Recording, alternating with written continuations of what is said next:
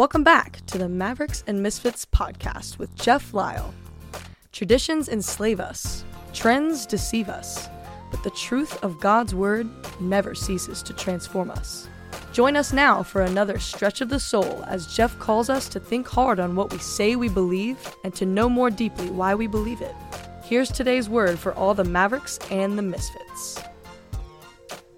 Hey everybody, welcome back to Mavericks and Misfits. I'm grateful that you have uh, checked out today's podcast episode. Grateful for any of you that are listening on a regular basis, and um, we're just so blessed. You know, we started this podcast. Um, I was actually on sabbatical. I had beaten cancer, but I took a few extra months off just to hear from the Lord. This is back in the fall of 2020, and um, just really felt like I was supposed to take some time off from uh, all of my involvement at the church I was at at that point, which was Newbridge Church, and uh, just hear from the Lord. And uh, frankly, I'll just be honest with you, when everybody was suggesting sabbatical to follow up my uh, physical time off from um, battling and beating cancer, uh, I didn't want to take the sabbatical. I was like, man, I'm I've been battling this cancer. I've been in a bad place for a while. Let me get back to work. But through the advice of my team at that time and also my wife and talking a little bit with my kids, I realized, okay, um, I just need to take a little bit of time off. And so it was at the very end of that time, I was just about to on ramp back into my work at the church where the Lord just really said, Jeff, you, you have an avenue and an outlet. Why don't you do a podcast at home? So Mavericks and Misfits started just kind of as, uh, well, if I'm being completely transparent, almost like just busy work to give me something to do um, after, you know, a long, long sabbatical. And uh, we had no idea that it would it would reach as many as it has. And um, I think we're helping people and I'm grateful for that. And um, you know, if you're tuning in regularly, you know what it's all about. There's no fluff. It's just me um, speaking to the listening audience and trying to navigate some things in the kingdom, in the Big C Church, um, in the culture, both theological, both um, relational. And ultimately, my goal is that I can help you in your journey with Jesus as I'm being helped in my own journey with Jesus. And so, because of that, um, you know, we kind of cast off everything that drags us down or clouds us up or, you know, freezes us. We, we, we really want to be free and liberated in the truth of what God says in His Word. And we want to get disentangled from all of the trappings of cultural Christianity in the 21st century, primarily American church. Some of you are listening in other parts of the world, but um, hopefully, you're not feeling left out because I'm primarily addressing the church in the West. And uh, in America, the church is confused. And in, in America, the church is going through a clear purification uh, from heaven as the culture is getting less and less open to biblical Christianity. And the end result of that, as we approach the end of the age, is that the wheat and the tares are going to be separated. The goat and the sheep are going to be separated. Um, cultural Christians are going to be separated from consecrated Christians. And uh, what we're going to be left with is a radiant um, bride that will be moving in smaller numbers but greater power. And uh, you mark my words, that's exactly what's going to happen as we approach the end of the age, not because I said it, but because that is clearly what is presented in the Word of God, and we're starting to see it happen before our very eyes. Recently, I posted um, just what I thought was a pretty benign post on Facebook. Um, I had preached a message on a Sunday morning about Isaac um, being very, very late in life, Old Testament Isaac, Genesis 26, being very, very late in life and building his first altar to God. His daddy Abraham built four altars during his lifetime, and Isaac was a, a father, a very successful businessman, and he was um, fairly well on in years before he ever built an altar. And in the midst of that, uh, I submitted to our church that morning that my personal belief is that the reason why Isaac was late in building an altar is because his only association with an altar was the one Abraham built and laid Isaac upon it when Isaac was a teenager or a young adult. Um, Isaac was the sacrifice. So, uh, of course, obviously, he wasn't sacrificed, but his father Abraham, in a radical display of obedience to God, was willing to lay down Isaac as his son of promise on the altar and sacrifice him unto God. And of course, God said, Abraham, don't do it. I now know that you won't withhold anything from me. But nobody thinks about what Isaac must have lived with after that moment. Um, that's an intense thing to go through, and it wouldn't be, be beyond reason to think that Isaac was a little reluctant in his own approach to the Lord and his own worship of God after that, because you really don't see Isaac pressing into the Lord until um, you find him in Genesis 26, building his first altar late in life. So I made a statement in the sermon that I just kind of reframed and just posted in one sentence or maybe two sentences on Facebook. The statement was is that it's hard to worship a God you're afraid of. That's the sermon statement I made. I made it live that morning. I don't know exactly what I said, but that was basically it. It's very, very difficult to build an altar and worship lavishly and freely a God that you are terrified of or a God that you're reluctant to interact with, or a God with whom your primary association is that of, oh, wow, you're scary and you're dangerous. And my statement to the church that morning was, um, you know, Jesus Christ, through his death, his atoning sacrifice, through what he paid on Calvary, not only removed the penalty of sin, but part of the component of the atonement is that he removes the dread of God. We're not supposed to live in dread, in phobia, in terror of the Lord. We're not. And so, um, unpacking those thoughts in the sermon and then moving on, later I was, uh, I don't remember what I was doing, but I was just thinking on the day. And, and I just put on Facebook, you know, what I thought was a fairly common sense, you know, reasonable, spiritual, biblical uh, truth. And I, I simply wrote this You can obey a God of whom you are afraid, but you can't worship him. You can obey a God of whom you are afraid, but you can't worship him. Um, and man, that really triggered some people. I mean, some people, I don't know that they were upset, but they were, they pounced. There was a little, there were some snarky comments, but most of it was just like, hey, Jeff, I think you're, you're probably missing something here. what about the fear of the Lord? And what about, you know, Jesus saying, don't fear those that can destroy the body, but fear the one who can destroy both body and soul in hell? And there were there were comments, I think, I'm going to give benefit of doubt to everybody that were just they were like, "Hey, whoa, whoa, whoa, this sounds like some kind of irreverence towards God."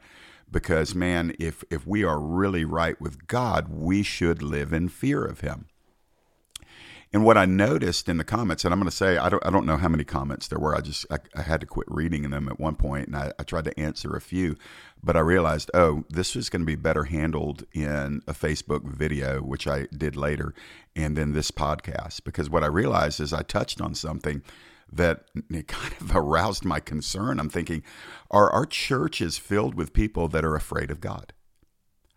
And do we understand the difference biblically between the clearly scriptural validity of the fear of the Lord versus the anti biblical living in dread of God?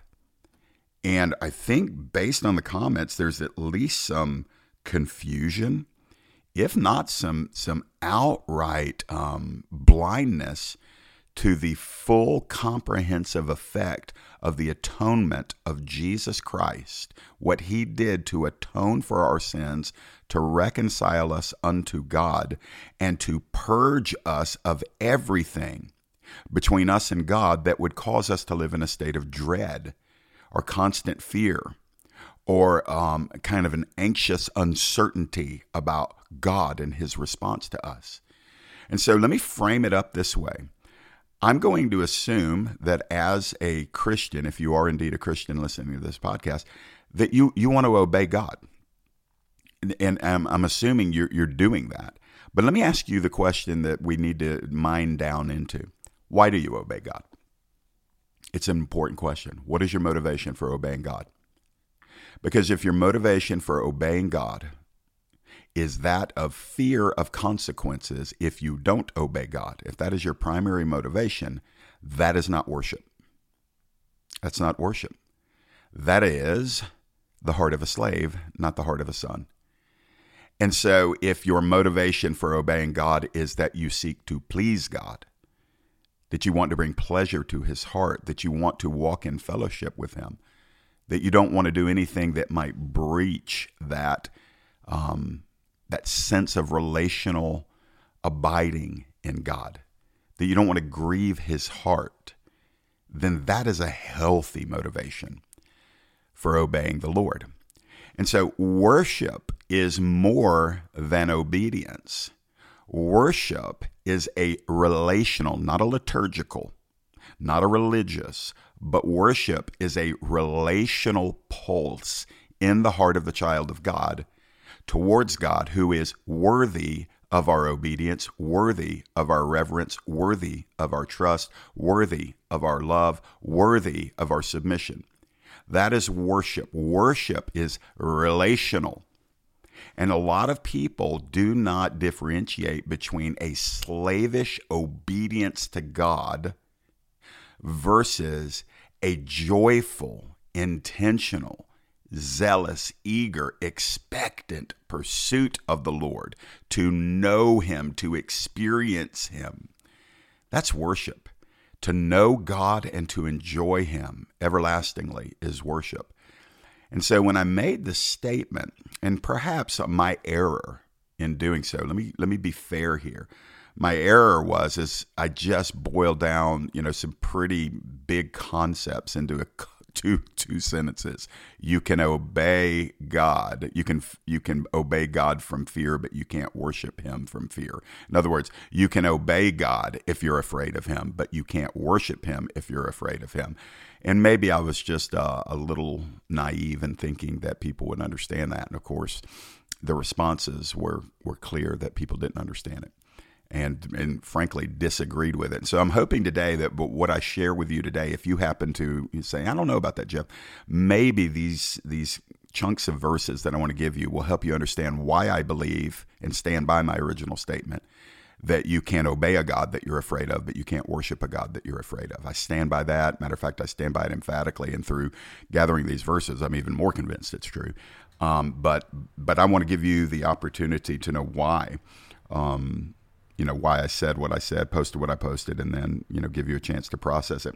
So basically, it boils down to this issue of the fear of the Lord, which you see all throughout the Bible, both Old Testament especially, and in the New Testament. The fear of the Lord is a biblical concept, and so uh, you you've got to recognize that this is for Christians, for those of us who are justified by faith who are forgiven through the blood of Jesus, who are accepted by Christ, who are complete in Christ, who are sons and daughters of God now through faith in Jesus Christ, the fear of the Lord is primarily a reverence and awe.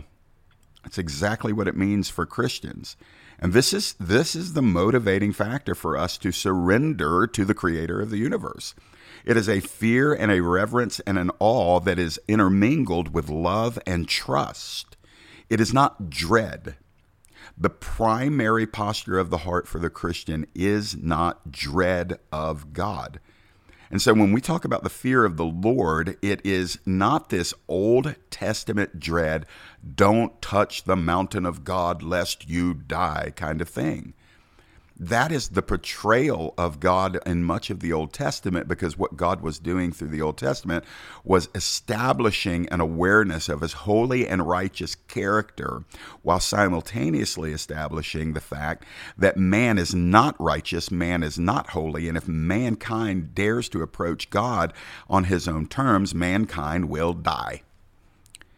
And so the fear of the Lord in the Old Testament for those who did not have the eternal atonement of Jesus Christ was God is holy. God is righteous. God is other than you are. You can't approach him on your own terms. There must be sacrifice. And it does leave one with a certain fear in a sense of, oh my goodness, don't mess with God. It does. That is not the primary intent, but it does leave you with that emotional response to God. When you get in the New Testament, although God doesn't change between testaments, the manner of us interacting with God clearly um, changes in the sense that Jesus Christ came and died. Jesus Christ, as God, came and died for the sinner.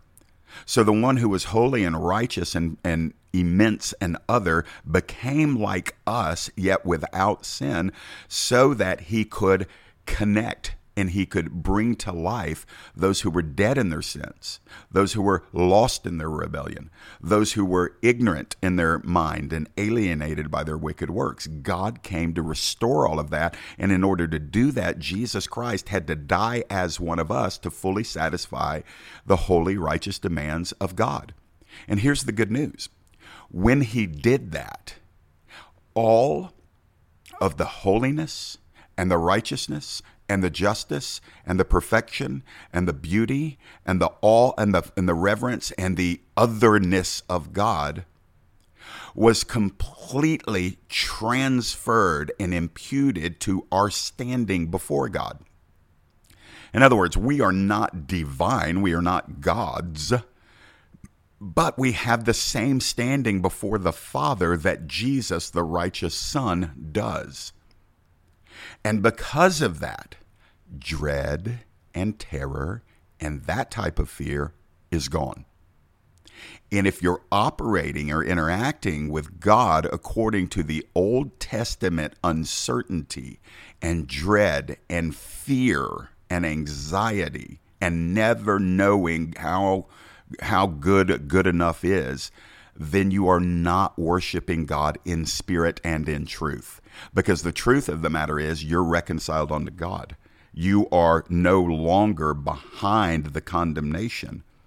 Um, let me give you probably a summary verse that kind of undergirds everything I'm saying. When you look in Hebrews 12 and you get to verses 28 and 29, this is what the writer of Hebrews says Since we are receiving a kingdom that cannot be shaken, let us be thankful and so worship God acceptably with reverence and awe, for our God is a consuming fire. So you see that worshiping God acceptably is attached to reverence and awe, but not phobia, not dread, not terror. And my original Facebook post was simply saying if you're afraid of God, you can't worship Him acceptably and it's backed up by Hebrews 12, 28, and 29. It doesn't mean that you're casual. Oh no, you listen, if you know me, you've never heard me. Matter of fact, I say it all the time. Casual flippant Christianity is unbiblical. I would never advocate that. But the antithesis is not, okay, since we, we can't be flippant casual, we need to live in a dread, a terror, an anxiety, an unhealthy being afraid of God. It's not either or. It's not either you're flippant and casual or you're terrified of God. There is this beautiful place of abiding where you recognize the awe and the majesty of God, the holiness of God, the power of God. I mean, He is immeasurably different than us in the sense of his his eternal state is perfect and holy and righteous and good and we are flawed and fallen and sinful and quite honestly apart from him we're rebels. But but because of Jesus and what he's done Christians I'm talking to Christians here you're not supposed to live in dread of God. Why? Because you're reconciled to him. Because Jesus took in his body every single thing that ought to make us afraid of God. Punishment condemnation, divine justice, retribution. Jesus Christ took it. The full wrath of God has been taken by and in Jesus Christ on behalf of every single Christian. So, therefore, all of the stuff that we might be afraid of if we were independent of Christ and staring at this holy God yeah, if you're outside of Christ, you should be absolutely stark, raving terrified because you are abiding under the wrath of God. But I'm not talking to those people. My post was to Christians, and that's why I said you can't worship a God of whom you are afraid. Because if you are living in fear of God, let me tell you, that's a relational thing. That's not a theological thing primarily. It may it may come from bad theology, but it's a relational thing. Because you don't you don't want to be close to that which terrifies you. You want to put distance between that which you're afraid of and yourself. You want to run from the things that cause you fear. So you cannot press in in worship of God if you are afraid of him. You can obey him at a distance. Listen, I can teach a dog to obey. And and and the the key is this in in the in the in the in the relationship that we have with the Lord, his primary thing is not I want to get you to obey. You will obey as a Christian, but you will obey not because God has to force you to obey. You will obey because you will find the delight in obeying a God that you trust and love. And so that's why I said you can obey a God that you're afraid of, but you can't worship him. Uh, listen, let me just give you more Bible because a lot of the, the objections to what I wrote were just misunderstandings from Scripture. So I'm going to give you proactive Scripture that supports what I'm saying here. I'm going to let you process it. Um, remember Romans eight fifteen. Now this is this is a slam dunk verse that applies directly to what I'm talking about to Christians. Romans eight fifteen is speaking to Christians. It says, "For you did not receive a spirit of slavery that returns you to fear, but you received the spirit of sonship." By whom we cry, Abba, Father. Now, I don't know that we need much more than that. So, Christians, let me let me just apply this. Christians, this is God's word we did not receive a spirit of slavery that returns us to fear. Do you get it? We were delivered from fear because we came out of slavehood and we became sons and daughters. And so the Holy Spirit, when He comes, does not return you back to a slavish fear of God. It says, You didn't receive a spirit of slavery that returns you to fear, but you received the spirit of sonship by whom we cry, Abba Father. Okay, do you get it? The, the, the cry, Abba Father, is the thematic cry of worship. Abba, Father. It is a longing. It's an expression of relationship. It is, in essence, it is what in Aramaic a child would say to its father back in the first century Daddy, Daddy, I need you. I want you. I love you. Come get me. It is a, an expression of intimacy and longing for connection to a father. And God's word says that the spirit that motivates and lives within the Christian is not a spirit of slavery that returns us to fear. It's the exact opposite. It is the spirit of sonship by whom we cry, the spirit crying within us, Father, I long to be near you. I want you. Come near, Lord. It's the exact opposite of the spirit of fear. The spirit of fear says, God is scary, God is big, God is unpredictable, God is holy. I am not. I'm living in dread because He's different. There must be some kind of fear because, um, you know, I'm not good. I'm not good enough. He's glorious, so I've got to be afraid of Him because you never know when He might see something in me that makes Him mad and He's going to, boom, He's going to get me. That has nothing to do with the gospel of Jesus Christ. As a matter of fact, I'll go so far as to say that is an antichrist spirit that God will never put in you. You did not receive a spirit of slavery that returns you to fear. That's Romans 8:15. Write it down, believe it. So think about this. What about Hebrews 4? So what what is like what when I say that you can obey a God that you, you're afraid of, but you can't worship Him? What what I guess we got to try to define on some sense what does it mean to worship God? Does it mean just go to church? Does it mean sing songs? Does it mean do things for God? Does it mean give money? Does it mean abstaining from sin? I think it incorporates all of those things, but again, we got to get to the heart of the issue because worship is not primarily what you're acting in. Yes, worship has an active expression, but worship is a matter of what is the motivation of your heart toward God? What is your attitude towards God? That is worship. That determines your worship. So Jesus is being referenced in Hebrews 4 and he's the high priest of all high priests that is being referenced. And so the writer of Hebrews says, We don't have a high priest who's unable to sympathize with our weaknesses, but one who in every respect has been tempted as we are, yet he without sin. And then verse 16 This is the definition for me. It's a foundational element of worship. Hebrews 4:16. Let us then with confidence with confidence draw near to the throne of grace that we may receive mercy and find grace to help in our time of need. Do you get that? Worship is pressing into the throne, the situated place of God, the place where Jesus Christ sits, the throne room, the inner sanctum, the holy of holies. Let us, Christians, with confidence, the old King James said, with boldness, let us with confidence draw near Worship is drawing near to God progressively, intentionally, trusting, believing, loving. So that is the that is the whole premise of what I wrote. How can you come confidently before a God in worship of whom you are terrified? If your primary relational or even maybe not even your primary, if your consistent relational DNA with God is that of dread and terror, it will undermine your worship. We are to come confidently. We are not to come as Christians hesitatingly thinking we're going to get vaporized because the closer we get to God, the more He sees we're unworthy. Therefore, we are in dread. And so we would prefer to work for Him at, at a distance as a slave than to sit at the table with Him and look Him in the eye as a son or a daughter. And so we. We got to realize he understands our weaknesses. He sympathizes with our weaknesses.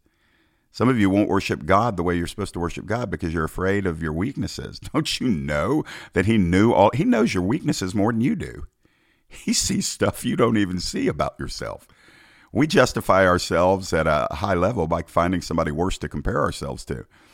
And Jesus sees everything within us and he says, I love you. I died for you. I made you whole. I brought you to the Father. You're mine forever. I've cleansed you comprehensively. I will never condemn you. I will never accuse you. You are justified. You are made as if you had never sinned before me. I've comprehensively welcomed you.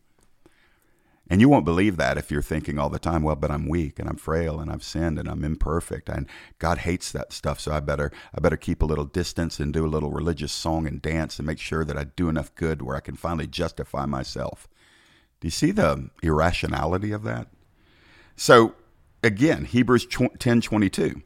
Let us draw near I mean, this is Hebrew, this is Bible, man. Let us, the Christian, let us draw near with a true heart in full assurance of faith, with our hearts sprinkled clean from an evil conscience. Listen, if you're afraid of God, you will not draw near to him.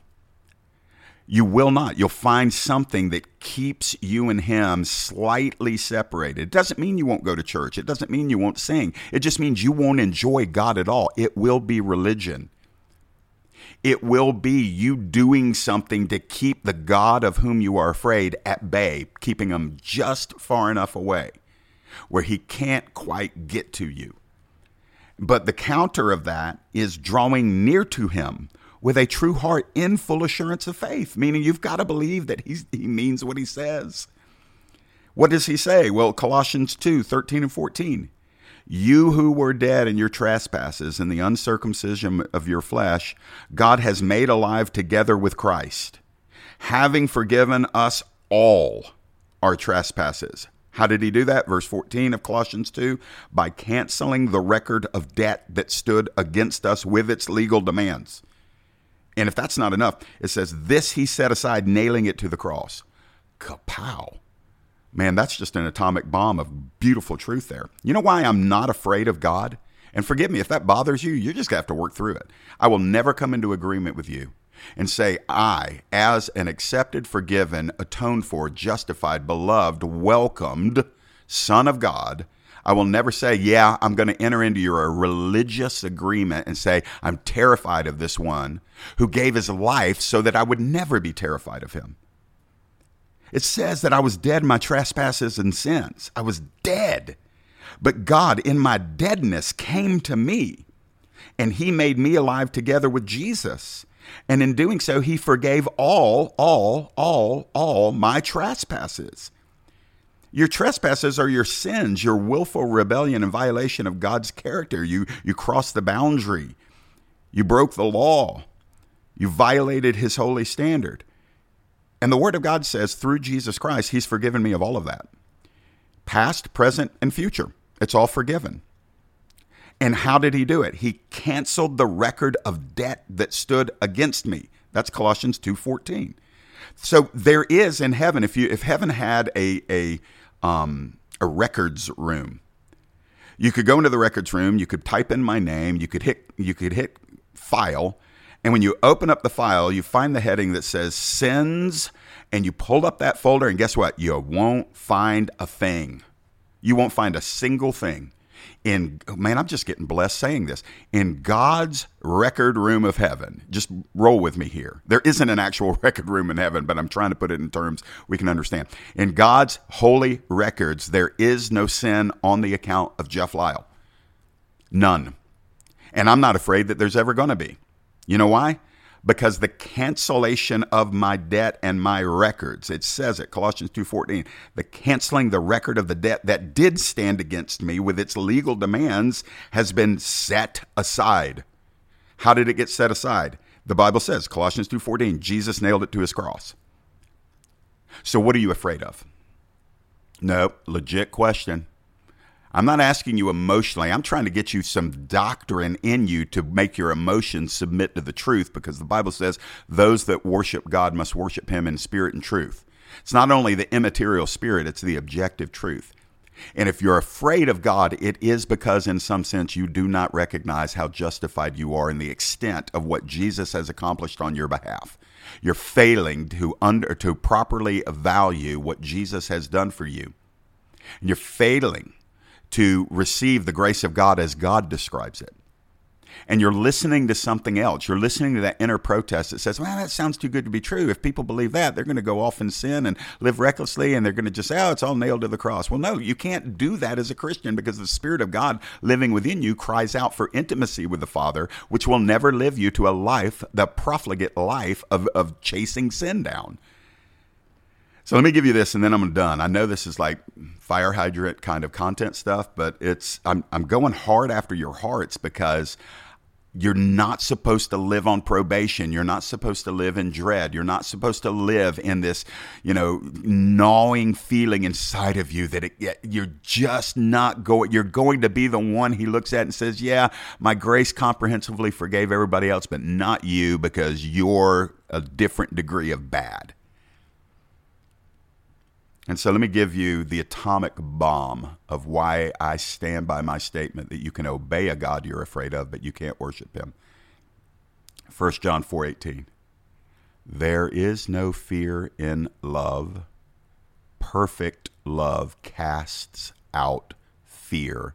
For fear has to do with punishment, and whoever fears has not been perfected in love.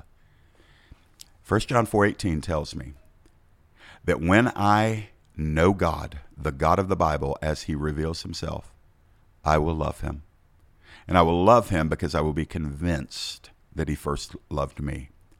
And when I recognize that his love for me found me at my lowest point when I was dead in my trespasses and sins, and he still loved me, and they, he loved me so much that he paid the price to take those sins that distanced me from him. He took them away, violently nailed the record of my transgressions to his cross, canceled the debt that I owed him, and embraced me as a son, took me out of a slavehood to sin, brought me into the kingdom as a son, when I recognize that that symbiotic love from God to me and me to God will evict fear. It will evict dread. It will abolish a phobia of God, and I will not be afraid of him. It never means that I don't reverence him. I don't live in awe of him that I underestimate or devalue his holiness. No, because all that he is is no longer against me, it is for me. Why? Because I'm his boy, I'm his son. And if you're in Jesus, you are too. So all of the very things about God that could cause me to be afraid of Him are now the very things that work on my behalf. His holiness is a blessing to me, not a terror to me. His might is a blessing to me, not a dread to me. His power and perfection, his otherworldly, infinitely immeasurable otherness than me in who he is in his nature and who I am in my nature, that now all works for me. That means he has imparted and imputed to me the best of who he is, if I can say it that way. When I was lost in my sin, all of that was against me, but now all of it's for me. And you want me to live in a state of dread and being afraid of God? No way.